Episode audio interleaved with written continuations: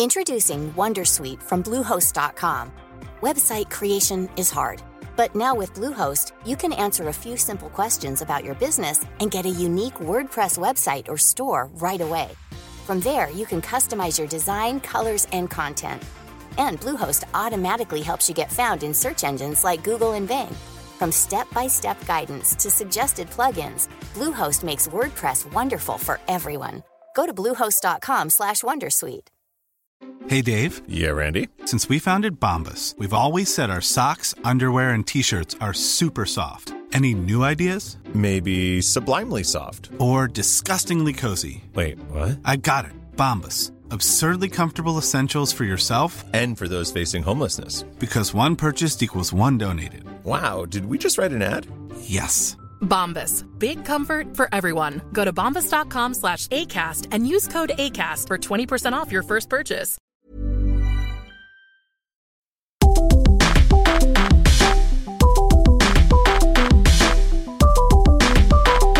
Hello and welcome to the April edition of Signal. Well, we're still in April, I suppose, so we'll hang on to it for as long as we can. Apologies for being a couple of weeks later into the month, as um, a few things have happened. You might have noticed in pop culture uh, in recent days. I'm joined, as always, by my co-hosts, uh, Ruth the Lady Jackson. Hello. That, that that title's sticking. I hope you're enjoying it. And uh, Sam, uh, what do you want as the middle option? I'm not sure if I can better that. Okay, Hales. Uh, we'll stick with that. Um, so, hel- welcome to both of Thank you.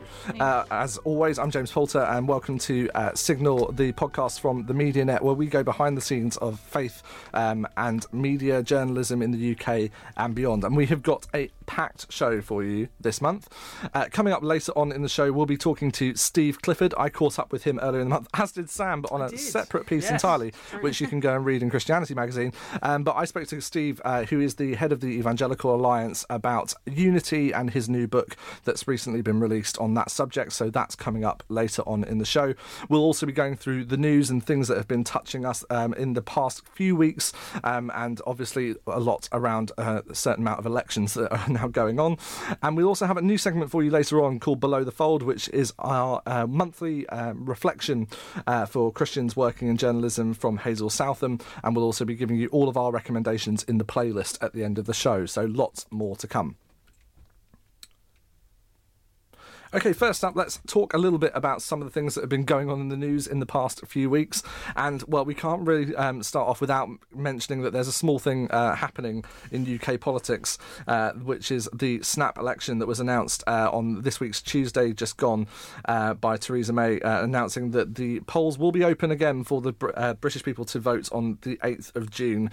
And this one really, I suppose, from a journalistic perspective, caught us all by surprise. I suppose none of you were tipped off just being down the road from Westminster. Well, yes and no. When when we heard that there was going to be a press conference, or well, sorry, Theresa May was going to make a speech outside Downing Street, you don't do that unless it's fairly big news. The only other thing could have been that we declared war on North Korea. So, you know, given given the two options, I think this was the, the better one, right? yeah, I suppose, I suppose you could look at it that way. But I think what is amazing about this one, I think uh, all of the commentary that's been going on in the past couple of days has said much the same thing. But this really did keep the media kind of at bay and completely off guards when this was announced. I mean, the fact that they managed to keep this so tight-lipped um, in in the cabinet and in that very small group of people does say something about how well they are kind of orchestrating that kind of media environment. And the the reaction that's kind of come out since has been very varied, right? I mean, how have you guys been uh, dealing with that here? Well, I mean, I think particularly as Christians, the first reason why people were quite surprised about it was because she sort of out and out said that there wouldn't be one till 2020, and I guess. You know, we'd like to think that our word means something, and there's, so there's kind of the debate around whether whether it's a good thing that she mm-hmm. sort of promised something and then took it away. And of course, there's le- legitimate reasons for doing it now, but but I think there is that in itself kind of portrays a sense of mistrust and all of that because if people have sort of you know put their faith in her and then she's breaking their trust by kind of breaking her word that's that's an interesting element isn't it? Absolutely, and I think uh, you know faith and the role of faith in these kind of things now will become actually, I think, a much more laser focus in this election, unlike others. Particularly if you compare to what's kind of going on at the moment in the kind of broader spectrum. So, we, um, as we're recording today, um, the French um, finals are going on at the moment to select which two candidates will go forward into the presidential runoff. We also have this election going on, and of course, elections to come in the f- future weeks in Germany and potential also um, votes in Italy as well um, around uh, their versions of, of Brexit um, or uh, Elexit. I think there was a couple of ones that have been named. Yeah, all of that to, to come. And I think it does, uh, you know, faith is going to become a part of this, particularly we've seen in this um, past week. Um, the the focus particularly put on uh, the leader of the Liberal Democrats, Tim Farron, around his the role that faith plays in the decision making that he is making in this election. Obviously, he was um, called out uh, on Newsnight a couple of days ago um, in further commentary around his attitudes towards sin and particularly around the the voting um, that he's done on gay marriage. And how do you think that he's been treated in this? It seems to have kind of been a real, um, you know, very quickly for people to focus on that rather than Yes. these kind of broader issues. Well, I think in particular, Channel 4 and Cathy Newman, you know, this has been an ongoing thing because this isn't the first time he's been questioned on that programme by that particular TV presenter about his views on homosexuality. And Tim Farron doesn't want to talk about that. Tim Farron wants to talk about his election campaign, he wants to talk about policy. And it seems to me that I think much of the media are quite comfortable with Christians labelling certain things a sin. But what they're not comfortable with is you talking about homosexuality or homosexual sex or anything to do with that as sin. That's just a total no go area, it would appear. And that's why Tim Farron was reluctant to answer the question because he knew if he were to say anything, uh, put those words together, homosexuality and sin, anywhere near each other, even though that's been a traditional Christian perspective for what, a thousand years, um, he he would be vilified in the media and he would be in serious, serious trouble. It would jeopardise his whole campaign. So he's been reluctant to go there, and I completely understand why. It's very interesting, though, isn't it? Because these things get levelled at him in this kind of uh, current situation, whereas they don't seem to have been directed back at the prime minister. You know, obviously Theresa May is the daughter of a vicar, also holds a you know kind of you could, if she was in Germany, probably a Christian democratic viewpoint, um, and you know uh, has also a voting record that would suggest that she has also voted against in some of these kind of um, recent pieces of legislation. But the the media just don't seem to have kind of gone for her on these kind of topics. I, th- wonder why that is. I think it's because um, even whether or not Tim Farron has used this word or not, he is considered an evangelical Christian, and it seems to me like much of the media, um, you know, they're okay with you being perhaps a more you know liberal or Anglican or whatever, but as soon as you use the word evangelical, it's a little bit like the word fundamentalist now. It's just seen as a bit strange, a bit scary, and the first question that seems to come to mind for most journalists is, "Well, let's ask them about homosexuality." And the fact that Tim Farron voted in favour of gay marriage is completely meaningless, apparently, um, because for some reason the media want to get inside his head and, and know what his theological views are. So I do feel sorry for him, and I, I understand why he hasn't wanted to, to go there, because, you know, whatever your views on sexuality from a Christian point of view, it's not exactly a simple topic, and it doesn't really lend itself to sound bites. And of course, in the media world we live in, it's all about sound bites. So Tim Farron just doesn't want to go there, and um, I do think the media need to back off a bit, although I can also understand why you want to go for a juicy question, and that really is a juicy question at the moment for him. I think what's really interesting, I read this in an op ed piece, that in the States, you almost, like, depending on who you are, you almost have to pretend to have a faith to, to get where you want to get in politics. And actually, it seems to be exactly the opposite in the UK, where you almost need to pretend you don't have a faith. That's hmm. exactly Which actually what really Tim Farron interesting. said in an okay, interview. Yeah, yeah, yeah. Int- he said it's that. really interesting, yeah. though, isn't it? But it is right, isn't it, that you know our journalists should be also questioning the ethics and the morality hmm. that our journalists have. I don't think that it's necessarily wrong that the Channel Four presenters have been going after this hmm. line of questioning. If it does, then you know, kind of have some kind of indication on what they will do in terms of voting, in terms of Yeah. parliament, or Yeah, types of acts that they bring forward. You know, they should be allowed to make these types of questions, right? Yes, but and that's exactly my point. Tim Farron on LGBT issues has been very much in favour of LGBT equality all the way through. As I say, he voted in favour of gay marriage, and so you know.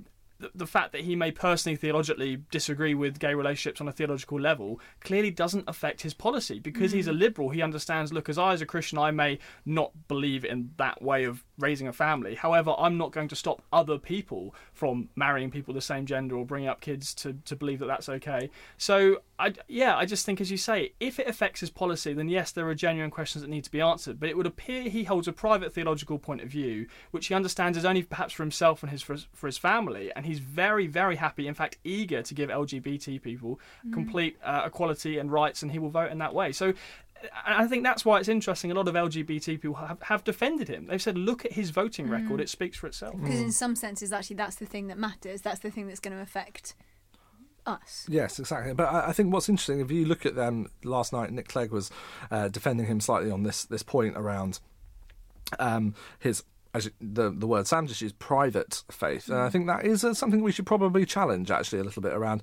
You know, can if you're going to have a faith for it to be private. Personal, I think, is absolutely fine, but the idea that faith can also be private seems to also rub me up the wrong way slightly. And I think that that is something that many, um, you know, conservative or evangelical Christians would probably say that yes, faith can be a um, a personal matter, but should it ever really be private? I think is a, a difficult one, and we should you know be allowed to kind of make that kind of scrutiny. And while we kind of on the topic of this kind of ethics thing around the election, one of the other things that has been the fallout of that is that we've also seen um, the ex chancellor George Osborne um, resign um, as his role as an MP, obviously in the wake of him taking on a, number of other roles um, outside of his um, job inside his constituency. Um, and that again, this point about ethics seems to be one that I think we're going to keep coming back to, and I'm sure we'll come back to here on the on the show in, in next coming episodes. But yeah, what's that reaction? Do we feel that he's done the right thing here? Do- That he's kind of separated himself a little bit from his role as now editor at the Evening Standard from um, his role as an MP? Well, it was interesting because when he sort of took the position, it, it did feel a bit like, whoa, slight conflict of interest potentially. So I, th- I think it's really honourable that he's done this. I mean, I'm sure it's not ju- that. I'm sure there's other reasons behind it. I'm sure he's going to be busy doing all sorts of things, and um, but it, but it seems like that's quite an honourable thing for him to do. Yeah, uh, he was talking about dividing up his time on a daily basis and being able to be in Parliament and then going to be able to publish a paper. And it was, you know, for us, for myself anyway, works for a magazine. It's just completely unrealistic that you could edit uh, a, you know, a national, well, you know, London-based newspaper and also be a politician and also, I mean, it's not the there are other jobs as well he's taken on. Um, you know, he's he's got jobs coming out of his ears, and I, I think it's it's right that he steps back. And the conflict of interest, I think, is a very serious matter uh, for sure. So he's definitely done the right decision. I mean, you know, Ruth's being very nice about it, but I would say he shouldn't have taken an Evening Standard job in the first place. Well, I think it's you know having a, a, a foot in both camps. You know, it does allow him to kind of have the ability to make you know kind of well-rounded decisions, be exposed to a broader set of different people. You know, not kind of being stuck entirely inside the kind of the political bubble. And you know, we often kind of throw the the grenade at at um, MPs and you know particularly uh, or other politicians have only ever ever having experience working in kind of the journal in the kind Yes. of MP bubble and coming up as being kind of policy advisors and then being MPs and never having real world experience. So there is something to be said for that. But I do I do think that this kind of stepping away um, does you know kind of now free him from any potential kind of conflict of Because there's interest. no, but there's because there's no way that you can write impartially when you're entirely partisan. Yeah, how can you be part of the governing party and sit in Parliament and then go back to your other job and criticise them? I mean, Yeah. there is a clear conflict there. And, you know, the part of the media's job is to hold the government to account. So Mm. he's in the strange position of having to hold himself to account. And how, how does that work? Well, Um, under his current uh, uh, current role, I'm sure he was arguing that no one else was holding him to account at the moment, and that does kind of turn us slightly to the other kind of um, last point that we'll kind of touch on here around the election. But obviously, the way in which the media are now treating Jeremy Corbyn does seem to kind of have a slight um, kind of vitriol to it, a you know, kind of slightly biting tone, and um, in some of this, particularly the the BBC has been kind of criticised in its kind of supposed bias, not only to the kind of coverage around Brexit, but also the kind of treatment that they've kind of given Jeremy Corbyn um, this week. Uh, this is uh, being reported from the Independent, um, know, kind of around uh, Nick Robinson a couple of weeks back now, defending a little bit around this of the way in which the Today programme in particular has handled the, the discussion around Brexit, and now obviously with the election, um, the the kind of treatment that Corbyn has been getting. Do you think Corbyn's been getting kind of unnecessary rough ride, or you know, is it a kind of a fair critique? I I'm hesitating because it's a little bit of both, and I think yeah, of course, the media at times have had it in for Corbyn, but they've had it in for other politicians as well. And we just mentioned Tim Farron, for example. There's a mm. classic example, and I, I do think a lot of the time Jeremy Corbyn he brings it on himself. There's been a lot said recently. I don't know if you've seen the news around Labour's media team and how apparently journalists have been going to the Labour Party for for comment and waiting hours and even days to get any kind of mm. reaction back from his press team. Um, and so, you know, if you're not willing to deal with the media and have a really good press team to work with journalists, then you can't expect the best coverage. In fact, you can't expect much coverage at all, can you? If we're wa- hanging around waiting hours for a quote, then you're not going to make the print deadline. But I think yeah, if you look at kind of the flip side, there is maybe something about that around, and you know, we've talked him kind of on the show previously around this kind of speed element of always kind of having to be reactionary, and you know, maybe there is some, I, you know, I kind of. Have a little bit of kind of sympathy for them on that side of like actually not rising to every challenge of mm-hmm. every question that gets mm-hmm. asked and being what you know kind of willing to make a kind of more considered opinion. You know i think you guys obviously kind of have to kind of dive into making stories all the time with these types of folks you know whether they're from the politics or the world of media entertainment and you know often putting people on the spot with that mm-hmm. question. Do you think that that maybe is something that we should see more of actually that more you know that, that some of these press teams shouldn't be rising to kind of the, the breaking news 24 hour ticker cycle and actually taking their time to answer these well, questions I, I guess as well, there's that balance between being reactive and proactive, isn't there? And when you're reactive, you're constantly reacting to what other people want you to answer and, and other people's agendas. Whereas if um, I'm not saying that this is necessarily the case in politics, but but sometimes if you sit tight a little bit, do a little bit of reactive stuff, but actually kind of set out your agenda, what is the message I want to get, be a bit more proactive in what you do, then actually you could potentially get a more po- positive message out there which is helping your agenda. Um, I'm not saying that's what he has been doing, but um, I guess a good media team will do will know how to do both well. Yeah, exactly. A good a good media team would understand the PR element here of sometimes it is better to say to say nothing. Mm. Uh, I mean, from my point of view, being part of a monthly magazine, it's nicer actually to have a little bit Mm. of a slower pace with some of these stories. Hopefully, we can take a bit more of an in-depth look, and it's very interesting. All the all the research I'm showing, I'm seeing, sorry, is showing that people are not willing to pay for news because Mm. we get free news all the time, but they are willing to pay for analysis, Mm. and I think that's where um, the media have to focus their attention. I mean, you look at some of the positive figures that the Times newspaper have been seeing with their circulation and, and the way they market all of their online stuff. Often it's come to us for the analysis, come to us for the commentary, and that's what people are willing to pay for. And I think that's what we're trying to do as a monthly magazine is, okay, you've heard all the news on the 24-hour cycle, but let's take a little bit of a longer run up to it, a bit more of an in-depth look, and I, I think that's the way forward a lot. Because actually, in some senses, that's kind of they're kind of the questions that are in the um, atmosphere and in the ether and everything. Because you know,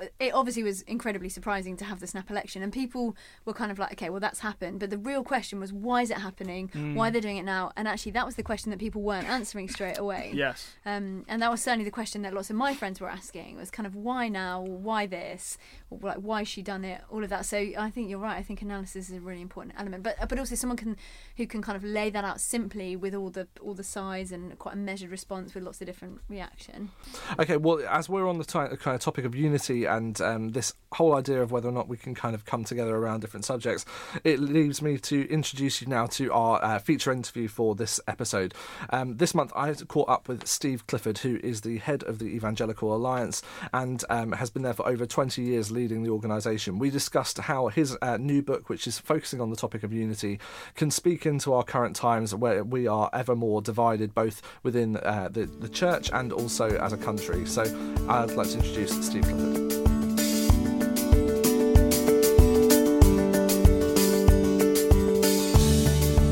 So, Steve, let's start talking about your new book, One Unity and Diversity. What was the impetus for writing the book in the first place? Well, I suppose, James, uh, I I came back from holiday last year with an absolute conviction. Now, I don't often say this, but a conviction that God was asking me to write on this particular theme, and uh, I, I, I the reason I, I wrote on it is that I'm just convinced at this moment of time this is pretty high on God's agenda for us as a Christian community across the UK. Actually, I think it's across the world. And you talk in the book, and, this is particularly interesting for our listeners, around the often the, the negative way that Christians have been portrayed in the press, and certainly in, in recent times. What do you think are some of the root causes of that negativity? Where is that coming from? Well, I think there is, particularly in the West, a prevailing narrative which is shaping how um, how the world is perceived, and particularly dominant in the kind of media context. And it is it is a what we would call a secular humanist agenda, and so that prevailing story is shaping so much of how um, how media is engaging with those of faith of the Christian community, but of other faiths as well. And so that is that is shaping so much of the stories that are being told, the challenges that are being brought to the church. And I think we're, we are, particularly as I think a Christian community, we're having to learn in a new way. Um, how it is to live on the other side of social orthodoxy, we've lived on the right side of social orthodoxies for centuries. We're now living in in a sense on the wrong side of social orthodoxy. And that brings all kinds of challenges for the Christian community to, to, to see things as they as they really are are through spiritual eyes and not simply see it through the narrative that is presented to us by by the media do you think that that kind of media saturation, that slight addiction to kind of current affairs and, and editorializing is something that seems to have taken our eyes off of our kind of spiritual context, stopped us, as you say, seeing things with that kind of spiritual lens. What what's stopping us getting that clarity?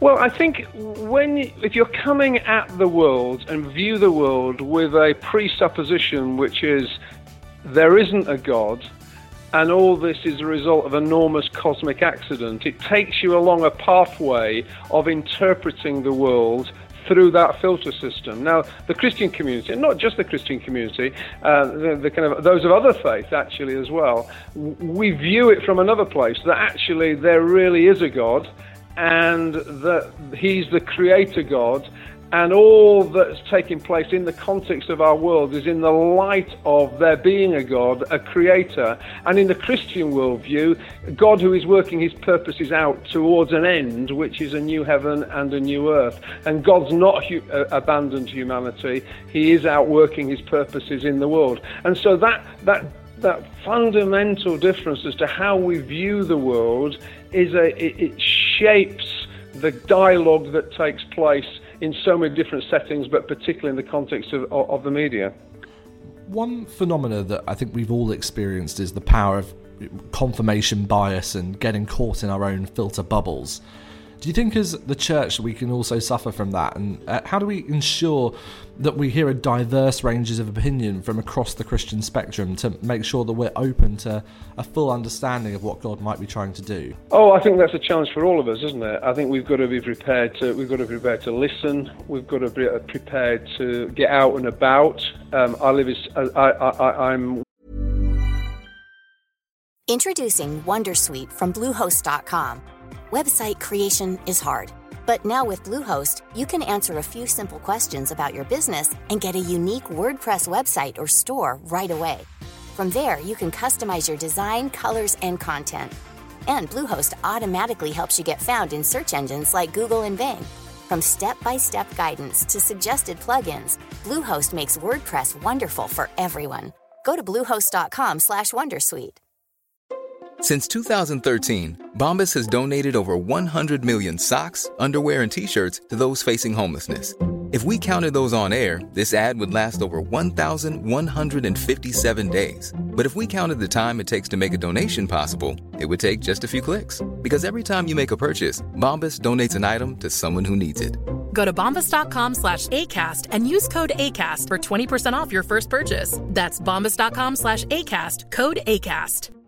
Hey, I'm Ryan Reynolds. Recently, I asked Mint Mobile's legal team if big wireless companies are allowed to raise prices due to inflation. They said yes. And then when I asked if raising prices technically violates those onerous two year contracts, they said, What the f are you talking about, you insane Hollywood ass? So to recap, we're cutting the price of Mint Unlimited from $30 a month to just $15 a month. Give it a try at mintmobile.com slash switch. $45 up front for three months plus taxes and fees. Promo for new customers for limited time. Unlimited more than 40 gigabytes per month. Slows. Full terms at mintmobile.com. Someone who lives in London, there is a very big London metropolitan bubble that shapes so much of how, if you live in the capital, you perceive the country, um, you perceive the world. Um, and uh, you know, just the other week, I, I, I had a, a, week that became available, and I just said to my PA, "I've got to get out of London. I've got to get into into some of these northern cities. I've got to be kind of engaging with people in another context other than, uh, uh other than the London context." And I think it's an extraordinary challenge for us, those of us who do live in London, uh, to to see things clearly. I think you know the kind of what happened with Brexit um, the Brexit, the referendum, the vote around uh, our involvement in the EU is a great example of how w- London, and it's not just the media, but it's actually the kind of so much of the kind of power bases in, in politics, failed to understand what was happening in so many other different parts of the UK. Do you think the church failed to engage properly with that debate? Um, I think actually the church did pretty well on it. I don't think the church actually. Um, our analysis is that, that, the church didn't didn't vote one way or the other on it. I mean, they voted, but there wasn't a, a particular line that the ch- the church took. Um, we at the Evangelical Alliance endeavoured to engage in the debate um, in such a way that we were we were encouraging people of faith from both sides of the debate to, to give a reasoned theological perspective as to why they would be voting either to leave or remain. And I think actually, in the main, the church did pretty well on it. Um, I've, I've not heard of kind of great conflicts in the context of churches. I have heard of disagreements that have taken place um, on it, and different people, different churches going, you know, different people in different churches vote in different ways. But I think we handled it pretty well. So I think it is important that we uh, w- that we pray. I think it's important that we we're engaging with the debate um, as to what is t- what is taking place. I think it's also important that we, we see bigger than whether we're in or whether whether we're out. Uh, one of the things I've consistently said on this issue is we are not leaving Europe. We remain Europeans, whether we're part of the EU or not. We still remain Europeans. Um, and it's important that we don't end up with an island mentality uh, that actually is, is, is not speaking well of our closest neighbor, neighbours across the channel. Uh, across the channel. So to turn a little bit to um, the book that you've uh, written, uh, this this new book, One Unity and Diversity. Obviously, this uh, recounts not only this this call to unity, but also a lot of stories of your own experience over the past twenty or so years, particularly in your time at the Evangelical Alliance. And I suppose during that time, the, the moniker of evangelical or evangelicalism has Uh, to be blunt, suffered some reputational damage in the media, particularly in the United States. Do you think there's a reframing that needs to happen in the media and the church around what it means to be an evangelical today?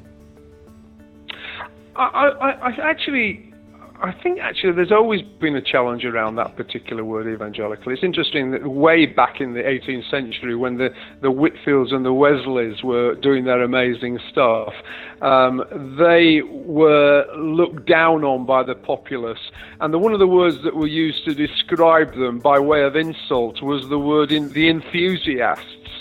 These were the enthusiasts.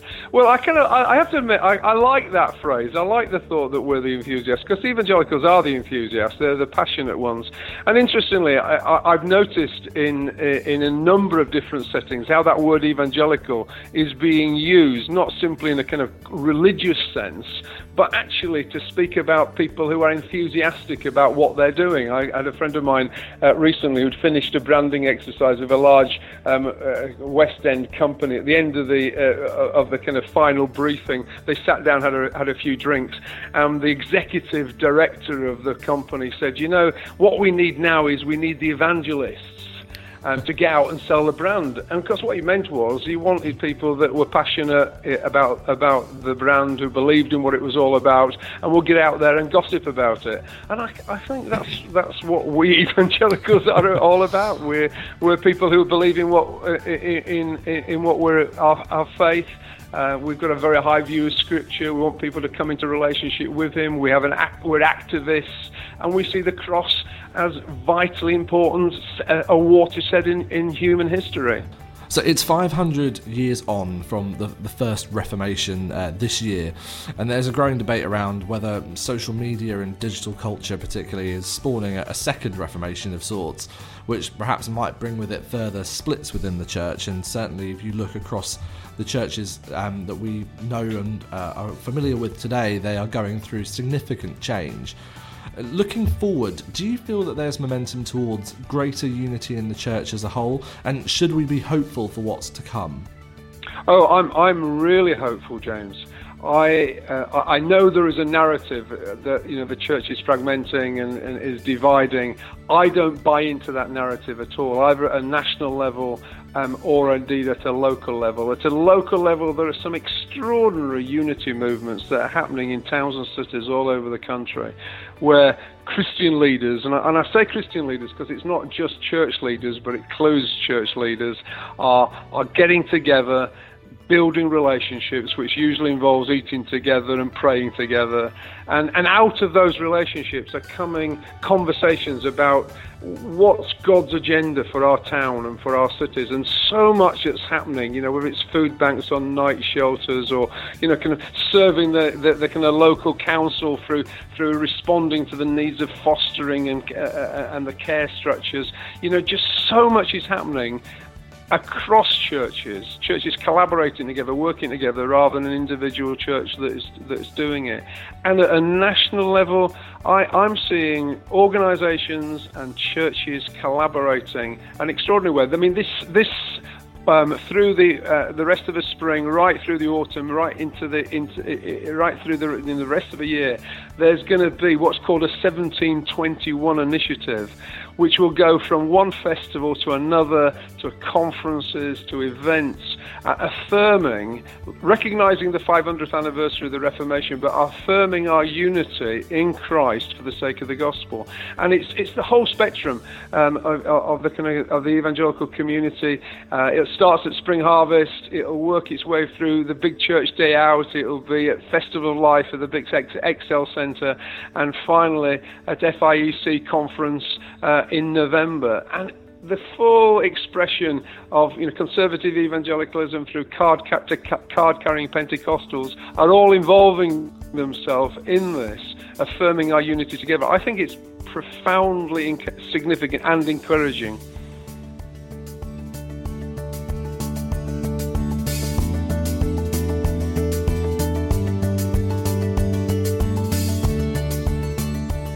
There to Steve Clifford. And if you want to find out more about the Evangelical Alliance, then head over to their website, eauk.org.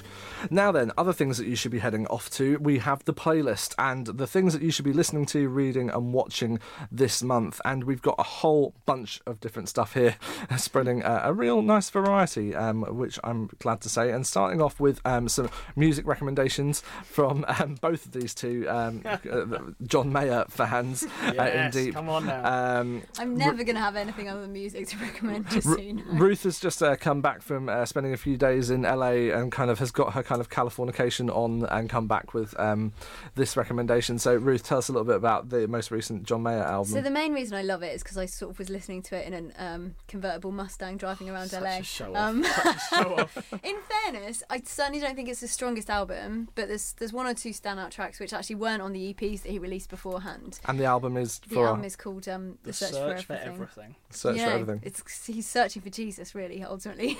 yeah, I think he is. You listen to some of his previous comments where he says, "I've tried it all. You know, I've tried love. I've tried buying a load of stuff." And Mm. and he says, he says, "I know it sounds corny, but there's only one more thing I'm looking for, and that's love. That's Yeah. you know, so." There's something there, isn't there? That's what we're all Something after, there. guys. Yeah. If you're after a uh, decent recommendation for some new music, check out John Mayer's new album. Also, I believe he's playing in the next couple of weeks that you guys are he is. going to at We the will O2. be there at the O2. I sadly have not got tickets and I'm very jealous about it. So if anyone wants to get in touch with those, then well, they'd be much welcomed. Um, my recommendations this month, I suppose we've been talking a lot in this uh, show about the upcoming elections, um, and I think it's always helpful to kind of get a balanced view from a range of different sources. Uh, try and kind of get yourself out of your own media bubble. So I've got a few different recommendations here, so I'm going to go quick fire on these. But podcasts that are, you know, I'm a big fan of podcasts. You're listening to a podcast, so I hope that you're a fan of podcasts too. um, and if you've not already checked these ones out, then I would have a few recommendations for you. So first up is um, Commons People from the Huffington Post, their um, politics podcast. Um, try and kind of give you a little bit of kind of a, slightly different take on politics um, and a kind of nice ranging view. So I would um, check that out. Uh, yeah, it's called Commons People uh, from the Huffington Post, and um, has been really interesting. They've got a lot of kind of panel shows on there, some really deep dives into a number of different subjects, um, and is hosted by a variety of people from across the Huffington Post with a, a nice kind of balanced view of um, yeah, different political pundits. The other show I would recommend as well, if you are kind of new to the world of politics, and this, you know, if this is if you're listening to this and maybe it's your first time to vote, or you know you've not had many opportunities to vote before, I would really recommend Parliament Explained. It's actually a pub, uh, podcast published by the House of Parliament, not by the government, not by any political party, and really interestingly is um, presented and hosted by Meera Syal, the, the comedian, um, and it's basically taking a look at the different kind of inner workings of pod, uh, of, of Parliament. You know, uh, they start off uh, talking about kind of the difference between between Parliament and government, um, talking about kind of what happens in Parliament and how questions and debates work. It's really, really interesting show Totally um, to kind of get under the skin of it. And then one that we would, uh, uh, last two I would also recommend is um, Coffee House Shots from The Spectator and also the New Statesman podcast. Give you a kind of nice balance. And if you haven't got time to go out and read um, a traditional print magazine every single week, then that's a great way of kind of getting a little bit of both the view from the kind of centre left and centre right um, there uh, across those two shows. So that's my recommendations for the month uh, on the podcast front. And hopefully you'll get your election fix in between our shows with that one. And uh, Sam, what do you have to kind of bring to the table? I believe that you went to see a, a, a certain movie very recently. I did. I did. I went to see The Shack, which, as you probably know, was a huge novel. Actually, a decade ago now that Wow. was released, Wow. and uh, you probably remember that Christians loved it or hated it. And I tell you what, when it comes to film, you're going to love it or you're going to hate it. um, I was, I wasn't, you know, massively pro or against the book. I thought "Oh, it's, it's okay. And to be honest, I had similar th- feelings about the film. However, I, I, would say there are a couple of really, really impressive, emotional, moving moments in the Shack movie that really do get to the heart of what the gospel is about. I've got to balance that by saying there's a couple of moments where I think you are veering. I don't want to use the word heresy, but I'm going to have to. You know, you are veering in a very different direction. I would argue to to what would be mainstream Orthodox sort of biblical Christianity. So. Yeah, I'd say go and have a look. See what you think of the Shack. Um, Is it worth taking non-Christians to? Because I guess that for me would be. yeah, and I'm not it's fussed about the whole of the uh, the whole of the Shack, both the book and the film, deal with that question of where is God when we're suffering? What about the problem of evil? And so that arguably is one of the major Mm. questions that our non-Christian friends are, are asking. and particularly pertinent right now as well, speaking into a lot of what we've kind of Yeah. seen in the world and yeah, Yeah. kind of Yeah. recent you know, slew of terror Yeah. attacks. Obviously, in the t- in between, intervening time between we last spoke uh, to you all on the podcast, Yeah. you know, kind of the events that's happened in Westminster and again this week in Paris uh, around the election. Uh, sorry, yeah, the shootings of the, the policemen around the elections. There does seem to be a kind of a crying out, I suppose, in kind of pop culture for an answer to that question. I mean, it's a one that's kind of echoed down the ages of what where is God Yeah. during suffering. Yeah, and I think the film offers some partial responses, much like the book did. Really, again, you may find the answer particularly convincing, you may not.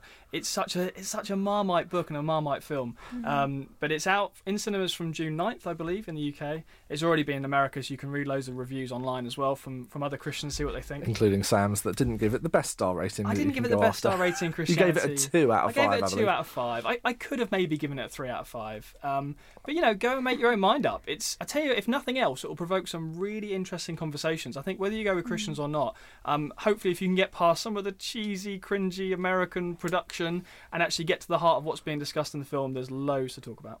Okay, well, that's uh, another one for you to add to your playlist this month. And if you've got any other thoughts and recommendations, you can let us know about those as well on Twitter. Uh, just send us a tweet to at the MediaNet and use the hashtag Signal so that you're talking about the podcast. And you can also get in touch with us on Facebook as well, and we would love to hear from you. And on the topic of getting in touch with us, it, now is the time for you to kind of do that as we are approaching this October's MediaNet conference. Uh, these guys will be there Woohoo! and I will be there, and we'll also be uh, taping a number of. well, I mean, yeah, you can be you can be excited about that as well. Thanks, Sam. Um, so you can see me between now and October if you wish to. I'm, I'm very accessible, but if you if you find that my diary is too difficult, then you will find me at the conference. Um, the MediaNet hosts an annual conference for those working in uh, journalism and faith, and if you want to kind of come and join us, then there's a really great opportunity for you to do that right now because there is an early bird special on tickets. Um, they are just fifty pounds at the moment. That's fifty pounds, and you can co- get those from the MediaNet website. Just go to themedianet.org and click on conference, and you can go and uh, get your tickets sorted out there. So go and check out the early bird rate while they're still available for the next couple of weeks. And we are really excited. The conference has got a number of uh, awesome speakers. This year's uh, past conference in, in 2016 was really fantastic opportunity to kind of get under the skin of some of these topics that we're discussing on the show. And you could even find yourself in the audience of perhaps a live taping of an episode there the conference as well. So uh, come along and join us there. Thanks so much for joining us on this episode of Signal. And we're going to wrap up this month with a new feature that we call Below the Fold, which is a little reflection for you. This is from Hazel Southam, and we'll close out this month's episode with her um, her prayer for journalists. And we just want to thank you for joining us. If you've got any thoughts and you've got any reflections, then please do get in touch again. You can find us at the MediaNet on Twitter, and you can also reach uh, Sam on Twitter by finding him at, Sam Hailes. and you can find Ruth. At Ruth J Jackson. She had to think about that. And you can find me at James Poulter. We'll be back next month and in between with some extra election bite sized pieces as we head towards the UK going to the polls on the 8th of June. But we'll leave you this episode with Hazel Southam for Below the Fold.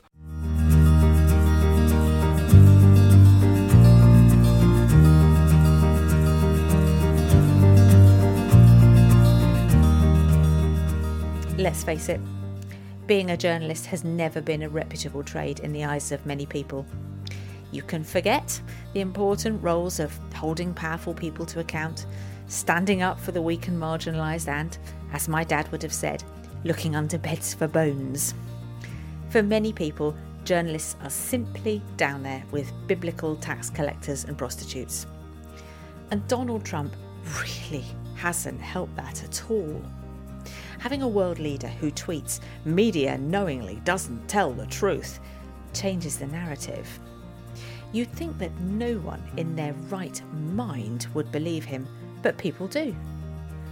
And add to this, tragically, 115 journalists were killed last year whilst doing their job. Three quarters of those were targeted and killed specifically because they were journalists, according to the organisation Reporters Without Borders. Whoever killed them wanted them dead to stop them telling people like you and me the stories that they had uncovered. So, this year, more than ever, journalists need your prayers on the National Day of Prayer for the Media. I've been a journalist for about 30 years, and very occasionally, churches have prayed for me. It's been such a rare thing that it's invariably reduced me to tears when it happens. Curiously, however, in my experience anyway, churches are always appealing to God to raise up young people into the media. Honestly, if I had a fiver for every time I've heard that said from the front of the church, I'd be able to retire next week. The truth is that we're already here. Journalists are serving your local community at your nearest BBC radio and TV stations and on your local newspaper. At a national and international level, we all benefit from the hard work and dedication of reporters, editors, photographers, as well as TV and radio crews. I'm lucky enough to travel abroad a lot for my work, and that's shown me just how fortunate we are in the UK to have both a free press and the BBC. I've been to enough countries where the news is, how shall we say, filtered crushed might be a better word, or controlled, to know that we are very lucky indeed. Having a free press means that you won't like everything that you read, hear, or see, but you wouldn't expect that, would you? And we all have choices. There are off buttons. One of those choices is to support our media by watching, reading, and listening to it, praying about the things that we hear, and yes, encouraging journalists too. So on May the 28th, please spare five minutes in your church service to pray for hacks like me. We really would appreciate it. And in the new Trump era, we really need it. Thanks again for joining us on this episode of Signal. And don't forget about the conference. If you want to get in on that early bird rate, then you can do that by just heading over to the MediaNet website, themedianet.org. And if you want to get in touch with the show, you can always do that on Twitter and on Facebook. You can find us at the MediaNet on Twitter, or go ahead and leave us a comment on the Facebook page. And if you've enjoyed the podcast, you can do us a favour too. It would be awesome if you could go onto iTunes or SoundCloud and give us a star rating and leave a review. It really helps the podcast get to more people, and we would love your feedback. Thanks again for joining us on Signal, and we'll see you again next month, where we'll go under the skin of the media, faith, and journalism in the UK and beyond. I'm James Poulter.